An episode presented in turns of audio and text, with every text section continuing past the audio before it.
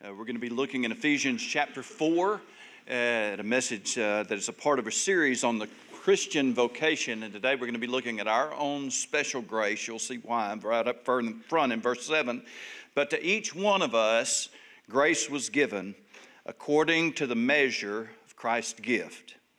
Therefore, he says, when he ascended on high, he led captivity captive and gave gifts to men. Now, this, he ascended what does it mean but that he also first descended into the lower parts of the earth? He who descended is also the one who ascended far above all the heavens that he might fill all things. And may God bless the reading of his word today is my prayer. You may be seated. The word vocation then speaks of our calling, uh, our responsibility, uh, the task that God has given us, the job or occupation uh, that He has given to His people. And it's so clearly expressed in verse 3 of this chapter. Uh, it is our job, our task, our responsibility, our vocation, our calling to keep the unity of the Spirit in the bond of peace. We live in a divided world, uh, getting more divided all the time. The division that we experience is one of belief and the practices that they foster. Uh, the kind of life that people live to a very large degree uh, depends on the beliefs that they have. And so the divisions that we see in our culture are a reflection of the radically differing beliefs, and these divisions grow wider and more diverse all the time. In this division, we know that God and God's Word and God's people will ultimately win out. But before that time, the Bible's very clear to point out to us that there will be a time of growing chaos leading up to what the Bible calls the Great Tribulation.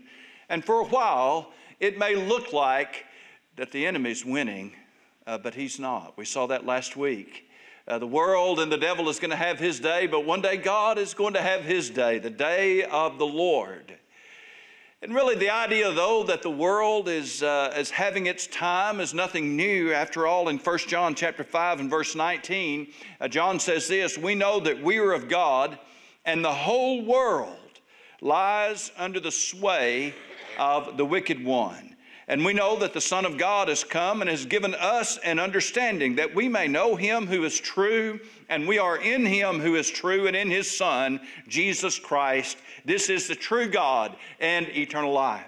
And here, John contrasts in the people of God, those who are in Christ, those who have Christ in them, and the fact that we know God.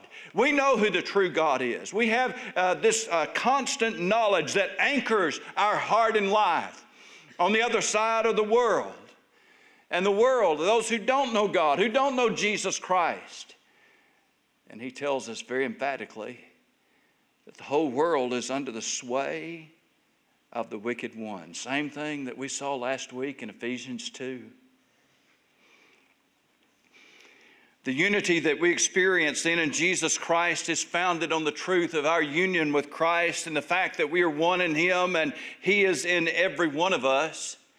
And we've noted that the church at Ephesus uh, was founded in a, in a place, a city that was devoted to idolatry. They worshiped the so called goddess Diana. Her great temple was there, and so many people began to receive Christ as their Savior that the followers of Diana would actually incite a riot and uh, even though that riot was ultimately quelled, the division that existed in that city continued. And so when Paul is writing to the church at Ephesus so long ago, telling them to keep the unity of the Spirit in the bond of peace, that this is your job, this is your vocation, this is your calling. Keep the unity of the Spirit in the bond of peace. He was doing so in the midst of a very divided culture, a very divided city warning them that that division on the outside must not be allowed to come on the inside. Still today, it is essential that we as God's people and we as a church keep the unity of the Spirit. We must. And today, then, we will be considering how our text speaks to us of the way that God gives each one of us our own special grace in the midst of this task. Now, in a way, this is continuing the same theme that we saw a few months ago back uh, in chapter 3, where God's grace was discussed in a series we called the Dispensation of Grace. And in a way, Paul is picking that theme up today as he calls us to keep the unity of the Spirit, and therefore he equips each one of us for the task through the operation of his grace. In other words, we're not called to face this division in the world and the threat of division on our own devices of our own strength. God gives us all the grace that we need, our own special grace, to keep the unity of the Spirit and the bond of peace. And so we'll notice, first of all, this morning, the source of this grace that God is giving us. And in verse 8, he says, When he, and that's Jesus, ascended on high, he led captivity captive and gave gifts to men. Now, this he ascended. What does it mean? But that he also first descended into the lower parts of the earth. And he who descended is also the one who ascended far above all the heavens, that he might fulfill all things. Now, in order to make this point, uh, Paul brings up a line out of the hymn, Hebrew hymnal, uh, old number 68 uh, in the Hebrew hymn book. Psalm 68, verse 18 Thou hast ascended on high, thou hast led captivity captive, thou hast received gifts from men. Yea, for the rebellious also, that the Lord God might dwell among them. Blessed be the Lord, who daily loadeth us with benefits. Isn't that a great passage? Blessed be God who daily loadeth us with benefits, even the God of our salvation. And what Paul refers to then as the lower parts of the earth in Ephesians chapter 2, uh, when he's quoting from Psalm 68, uh, the, the psalmist describes as the rebellious, the rebellious, the lower parts of the earth. You see, Jesus, when he came, uh, did not uh, uh, go to some retreat center on the top of the mountain uh, where the elite of the spiritual elite would withdraw themselves from everybody else and leave as close as, live as close as humanly possible to a perfect, uh, self denying, uh, a setting, a religious world in that type of setting. that is not where Jesus came. Jesus came to the rebellious, he came to sinners. And in fact, over and over again, he made that statement, and, and perhaps most famously in Mark chapter 2 and verse 17, where Jesus was being criticized because he spent so much time with sinful people. And this is what he said. He said, Those who are well have no need of a physician, but those who are sick, I did not come to call the righteous, but sinners to repentance. Uh, we might add just a little bit of commentary. You know, the Bible says, There is none righteous. No, not one. The problem was not that these people were actually righteous and didn't need what Jesus was doing. The problem was they thought they were righteous and didn't need it. And there's still a world full of folks like that today. But Jesus went to the rebellious, to the sinful crowd, the folks who had become the dirty plaything of an even dirtier devil, and he called them to repentance. And they came. They came in great numbers. Jesus then descended to the lower parts of the earth, to the rebellious, sinful, rejecting people, and he called them to salvation. This was exactly what had happened in Ephesus. As God worked to call those unbelieving Jews and the pagan Gentiles to salvation through the glorious gospel of Jesus Christ. And He's still doing that today. He's still calling sinners to salvation when Jesus ascended back to heaven, when his ministry on this earth was completed, the Bible says then he received gifts from men and he gave them according to his own measure. Every believer in Jesus Christ is a partaker, partaker of some measure of Christ's grace gifts to his people. Other passages give detailed lists of these gifts. We're not going to spend a lot of time today. We can just say that they're headed up under two major headings. Uh, they're known as, first of all, the sign gifts. And these were miraculous gifts that were given to the apostles and their followers in the days before the Bible was completed. They were sign gifts. Jesus said at the end of the Gospel of Mark, These signs shall follow them that believe. And those signs did indeed follow all the way up into the completion of Scripture and the end of the apostolic era. Then there were ministry gifts. And though the sign gifts have fulfilled their purpose and ceased to be, uh, yet the ministry gifts continue on. And there are lists that are given of all of those ministry gifts that continue in us even today. I love how the psalmist described that God daily loads us with benefits. See, you and I never know what a day is going to bring forth. Aren't you glad that we know the one who does?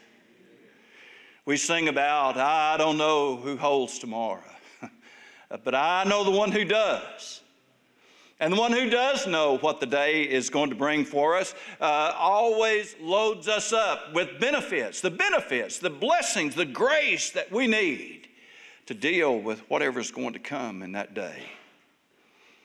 I mention this because when it comes to the subject of giftedness, we're almost always either today talking about our talents or abilities, and even many still believe that the sign gifts are continuing. But when God gives us the grace that we need for today's problems and today's burdens, when He gives us the grace that we need to meet today's threats, so that we can continue on in the unity of the Spirit and in the bond of peace then we are gifted people. He has daily loaded us with benefits.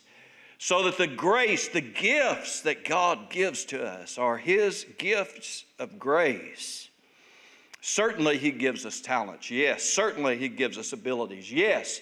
Certainly, He gives us gifts. Many passages in the New Testament speak of those. This is not one of those passages, though it does speak of the gifts. That brings us now, we see the source, that's Jesus Christ. When he ascended on high, he gave gifts to men.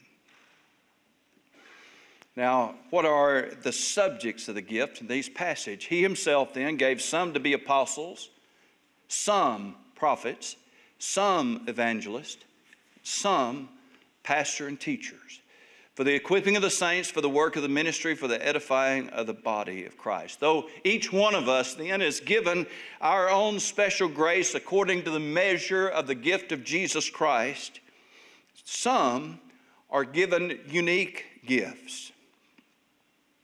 This passage speaks specifically of some gifted people that God gives to the body of Christ. He mentions four the apostles, prophets, the evangelists, and the pastor teachers. Gifted people that God gives to the body of Christ. So while that all of us have some gifts and all of us are daily, daily blessed by God's provision of grace for us, there are some who are uniquely gifted now, when Paul wrote the book of Ephesians, the, the Bible had not yet been completed. And he, in fact, in this very book, would mention the apostles and prophets for the foundational role that they would play in revealing, communicating the will of God and the Word of God to God's people. And in that way, the apostles and prophets served as foundation, and that's what he says in Ephesians chapter 2 and verse 19. Now, therefore, you are no longer strangers and foreigners, but fellow citizens with the saints and members of the household of God, having been built, he said, on the foundation of the apostles and prophets, Jesus Christ himself being the chief cornerstone. See, before the Bible was com- uh, completed, God used the apostles and prophets to reveal his truth. Uh, they were not given any private interpretation. The spirit of the prophets were subject unto the prophets, and, and they were very careful, no doubt, to make sure uh, that these people all spoke the same thing. And they came to agreement in giving the scriptures in the time then before the Bible was completed. Now, once the Bible was finished, God put a period on the book of Revelation. Then that work of the apostles and prophets was completed. The foundation of truth had been laid. And it's not necessary to lay it and lay it and lay it and lay it and lay it. I mean, you know about building project. You lay the foundation and it's done. Then you build the structure. And the apostles and prophets laid the foundation, Jesus Christ Himself being the chief cornerstone, that is the key to the whole thing. And then Simon, and then we're told very plainly, 1 Corinthians chapter 3 and verse 10, uh, no other foundation can anyone lay than that which is laid, which is Jesus Christ. Uh, there are many today who make claims about being apostles and prophets. Uh, but, but folk, the, the, the work of the apostles and prophet was to lay the foundation, and that foundation has been laid. And the Bible specifically tells us you can't keep doing that because it has been given. Now it's been written down for us. We have it. The foundation of the apostles and prophets, Jesus Christ Himself being the chief cornerstone, is the Bible, the Word of God. And those who continue to try to uh, involve themselves and claim then this special revelation are inevitably going to be laying a different foundation. It's not the same because this one has already been put down. So, when we think about the apostles and prophets, we know they had a specific role in the New Testament era, and that role has been completed when God's revelation to humanity was completed through the Bible. Then there are the other two that he mentions here the other people with special gifts the evangelist and the pastor teacher. Uh, the pastor and teacher doesn't refer to two different ones, they were one and the same. We'll talk more about that in a moment. The evangelist speaks primarily that person who goes to new places and pioneers the work of the gospel, much like we call a missionary or a church planter today. These people are particularly gifted in winning people to Jesus Christ. And since that is their gift, uh, it is also their passion. Uh, they love to talk to people about Jesus. Uh, I've had a couple, a couple of good friends, still have them in the ministry, who are gifted evangelists. And I've often said of both of them that they can win more people to Christ by accident than I can on purpose. I mean, they just go down the road and all of a sudden somebody comes, Can you tell me about Jesus? You know? Uh, uh, just it's they have uh, incredible stories. They're gifted as evangelists. God uses them in that way. And because of that, they make very excellent church planters and missionaries. They are gifted in the work of evangelism. By contrast, Paul would say to the young pastor Timothy, You do the work of an evangelist. I've always identified with that. Timothy was going to be like me, he was going to have to work at it. It can still be done, it has to be done. But where some people are just gifted and and it just seems like they're bumping into people and winning people to Jesus. Some of us work at it a lot harder. Those special evangelists are one of the ones that is God's gift to the body of Christ. God uses them, and He accomplishes great things through them. Then there is the role of the, of the pastor and teacher. And this is uh, two words that refer to the, to the same office. And we know that uh, uh, the, those who are pastors and teachers uh, continue to have a role in the New Testament church. I don't, I don't bring this up this morning to be self serving in any way. I'm bringing it up because it's in the Bible. This is uh, part of God's gift to us and the way that His grace then is ministered to the body of Christ, to the people of God. One of the things God uses is those gifted people, the pastors and teachers. Now, we don't often find the word pastor in our English translation. The word itself means shepherd, shepherd. And it's translated that way in a couple of passages. Acts chapter 20 and verse 28 says, Take heed to yourselves and to all the flock among which the Holy Spirit has made you overseers to shepherd the church of God, which is purchased with his own blood. If you're reading along in the King James Version, you'll see the word feed instead of shepherd uh, feed the flock of the church of God. 1 Peter chapter 5 and verse 2 shepherd the flock of God which is among you serving as overseers not by compulsion but willingly not for dishonest gain but eagerly. Same thing is true in 1 Peter 5 and 2 the old King James has that feed. Uh, shepherd is the word feed. So integral you see is the concept of shepherding and feeding the sheep uh, that they were used interchangeably. Three times Jesus asked Simon Peter if he loved him. Three times he told him to do what? Feed my sheep. Feed my sheep. Pastor them, shepherd them, feed my sheep. Both of these passages, Acts chapter 20 and verse 28 and 1 Peter 5 and 2, uh, referred to uh, the concept of an overseer.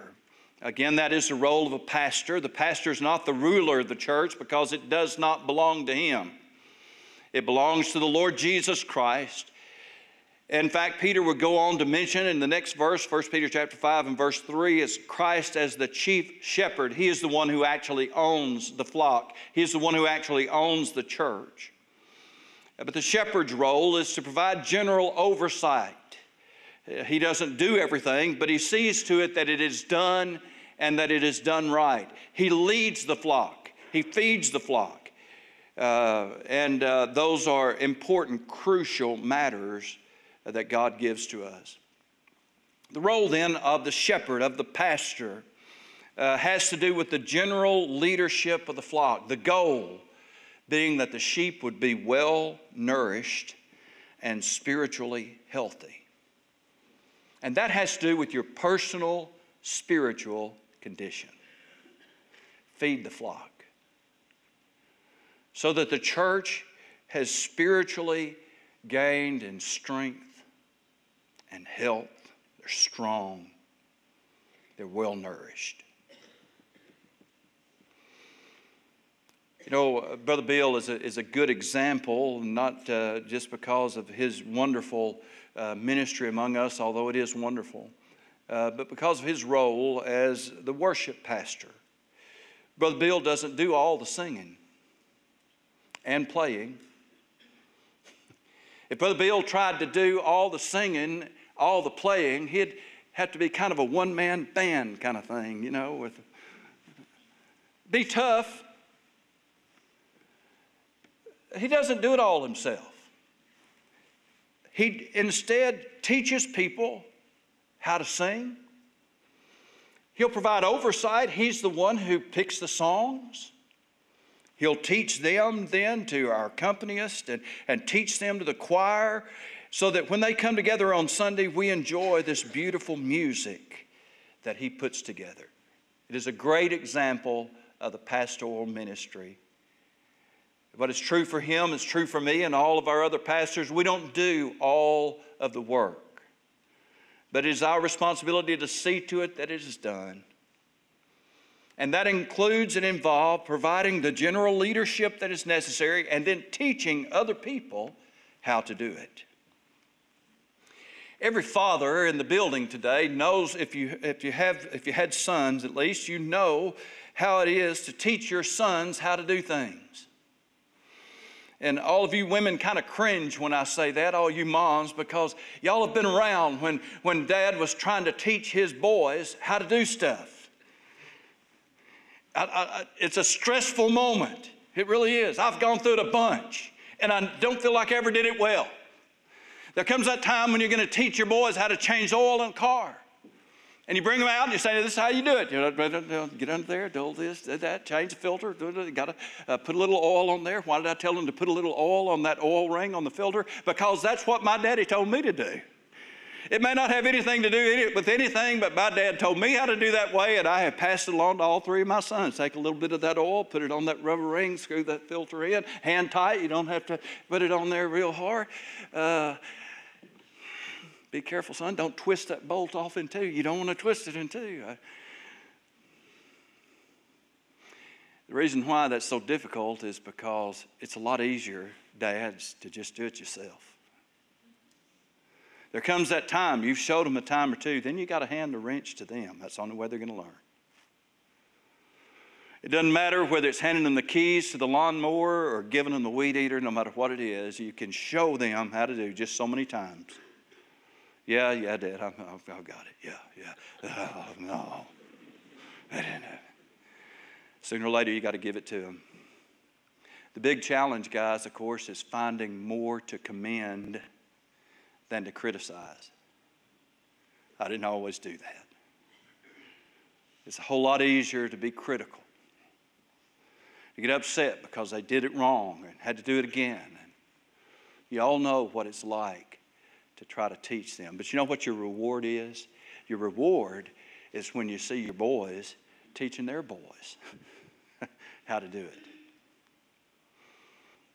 and, and, and they know how to do it. And you ladies do the same thing as you teach your daughters uh, those important things. And it'd be a great moment, even though this is kind of a sideline. I'll take away just a little bit of rabbit if you'll give me just a second to chase. This is a great time for us to talk about the role of parents. Uh, God help you, young parents. You got young kids. Please don't fall into the trap of just putting a, an iPad in your kids' hands and calling it good. Uh, parenting is hands on work. You got to teach them how to do stuff. teach them how to do stuff. You know how to do it, pass it along to them. Spend that time with them. You'll be glad you did. See, that same role comes over into the church. The role of the pastor shepherd is primarily to feed the flock so that the flock is spiritually well nourished and healthy and growing and reproducing. Uh, that is what a church does. And so when we are being a good shepherd, then that has to do with your own spiritual development. But also the teaching, and the teaching part comes in as we teach then people how to do ministry. Which brings us to the last part the source. The source of the gift is, is Jesus Christ.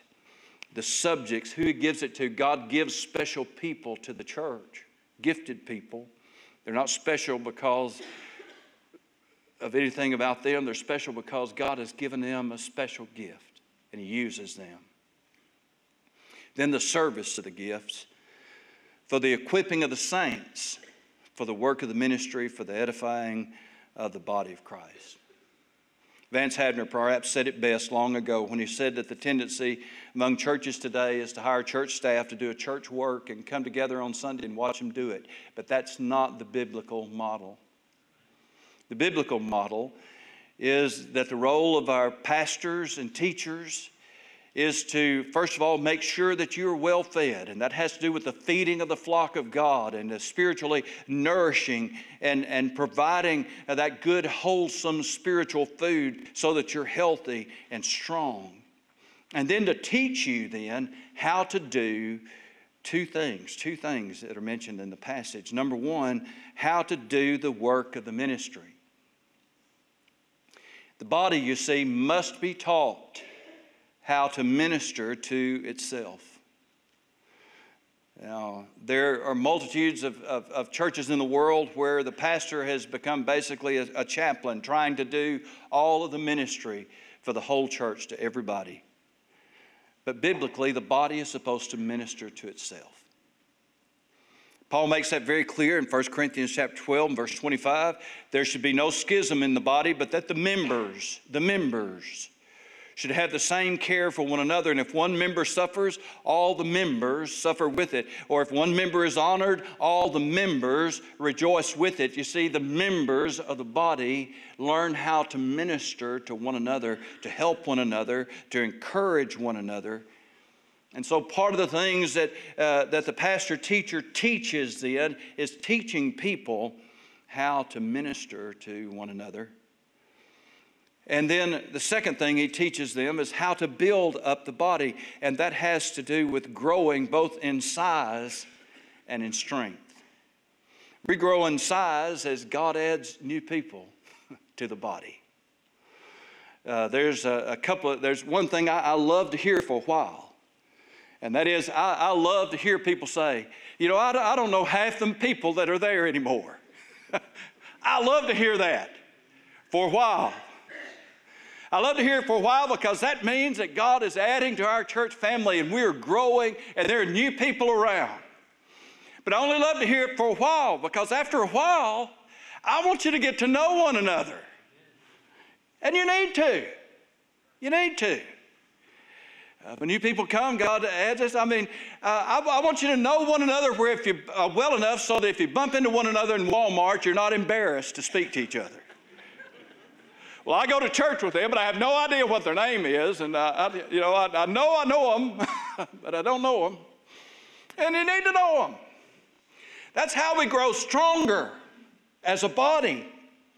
Because we build strong relationships so that we're not only growing in size, uh, but we're also growing in strength. We're growing closer together. So if a, if a church is well fed and, and well led and well taught, uh, then they're being equipped to do ministry so that they are ministering to one another, they're helping one another, and they are then working to build relationships where they can minister effectively to one another. It's a great thing, you know, when new people come uh, because they've got something that uh, uh, we all want to see around here. They've got friends and family. And when they come in this church and, and they're warmly received, and they're well fed, and they're surrounded with a healthy atmosphere so that they know that they're in a flock uh, where people are well fed and they're happy, and there's joy in the camp.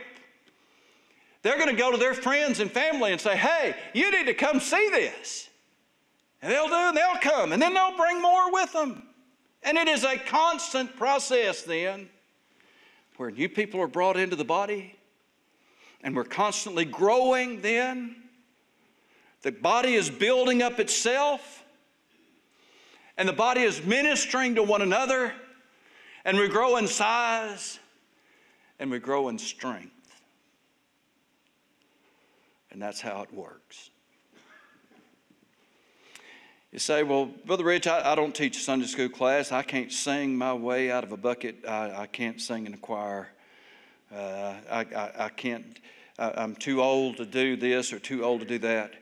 Uh, I want to show you some ways real quickly this morning, just, just some quick things, simple things. That no matter how old you are, how young you are, doesn't matter whether you're extroverted or introverted, whether you meet people well or maybe whether you struggle to, there are some things you can do to help our body, our church body, continue to grow in size and grow in strength. Simple things. Uh, it may be as simple as changing seats. For about 90% of you, I can close my eyes, and if somebody called their name, I can point to where you are before I even look because you sit in the same place every Sunday. I'm telling you what, you can change churches just by moving to a different section.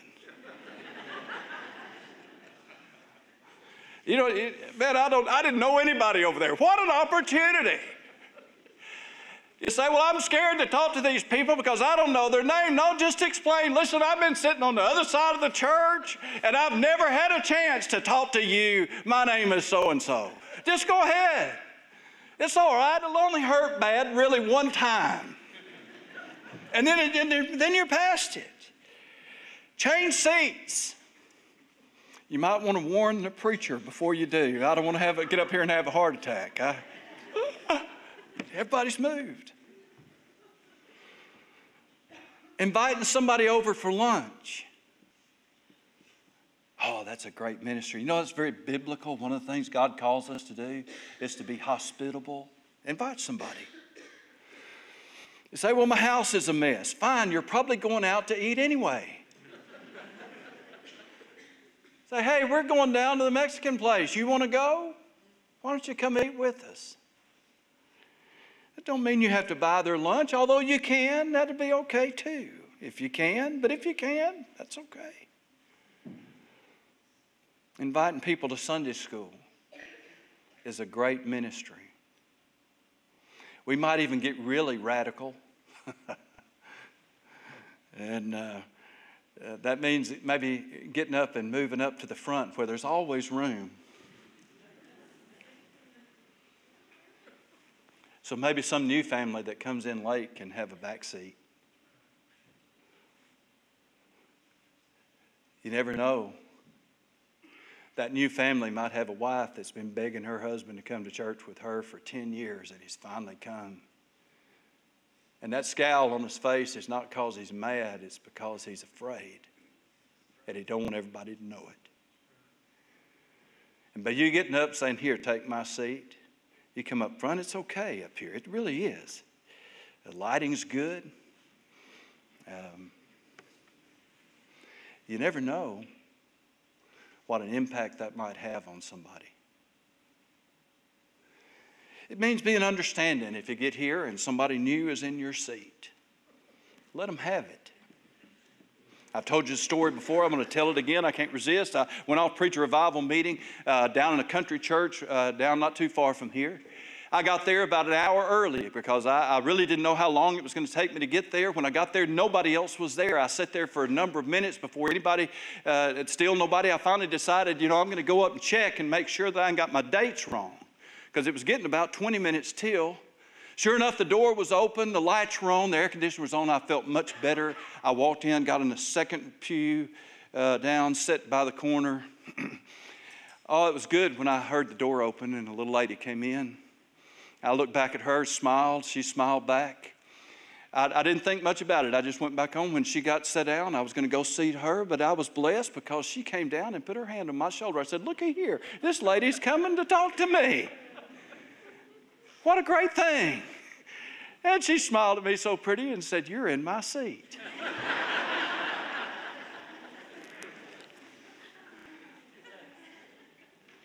You're in my seat.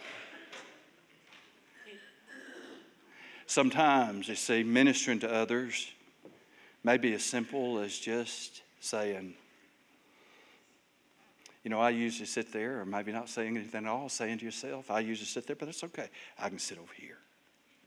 See, it's the body's job to grow. If, it, if it's healthy, if it's well fed, well nourished, and strong, then that flock is going to spiritually reproduce. You'll bring people uh, they'll hear the message, they'll hear the gospel, they'll come back and they'll bring others with them. That, that's just the way it happens when things are healthy. As we grow then and we grow stronger and we grow larger, then we get these instructions that we'll look at verse uh, next week and just read them today, verse 13. Uh, till we all come to the unity of the faith and of the knowledge of the Son of God to a perfect man, to the measure, the stature, the fullness of Christ. That we should no longer be children tossed to and fro and carried about with every wind of doctrine by the trickery of men and the cunning craftiness of deceitful plotting. But speaking the truth in love may grow up into him in all things, who is the head, Christ, from whom the whole body joined and knit together by what every joint supplies, according to the effective working by which every part does its share, causes growth of the body for the edifying of itself in love.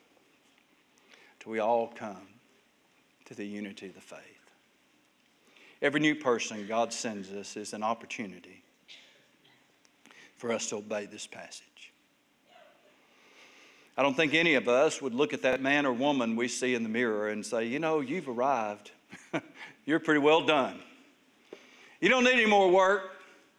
I wouldn't say that to myself, and none of us would say it to ourselves. There's always growing to do, there's always work to do.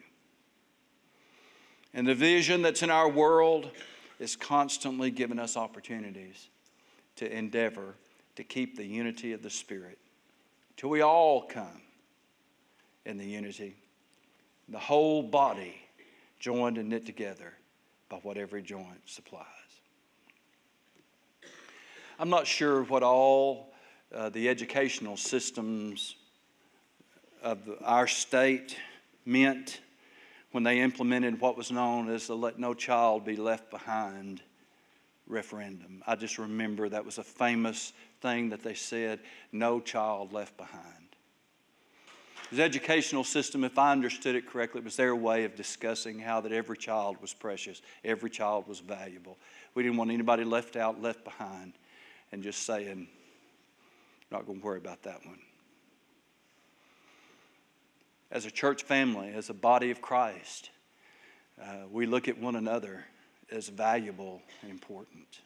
If God has brought them to our church, then we need to learn what it means for the whole body to work together, to come to the unity of the faith for all. Let's stand together.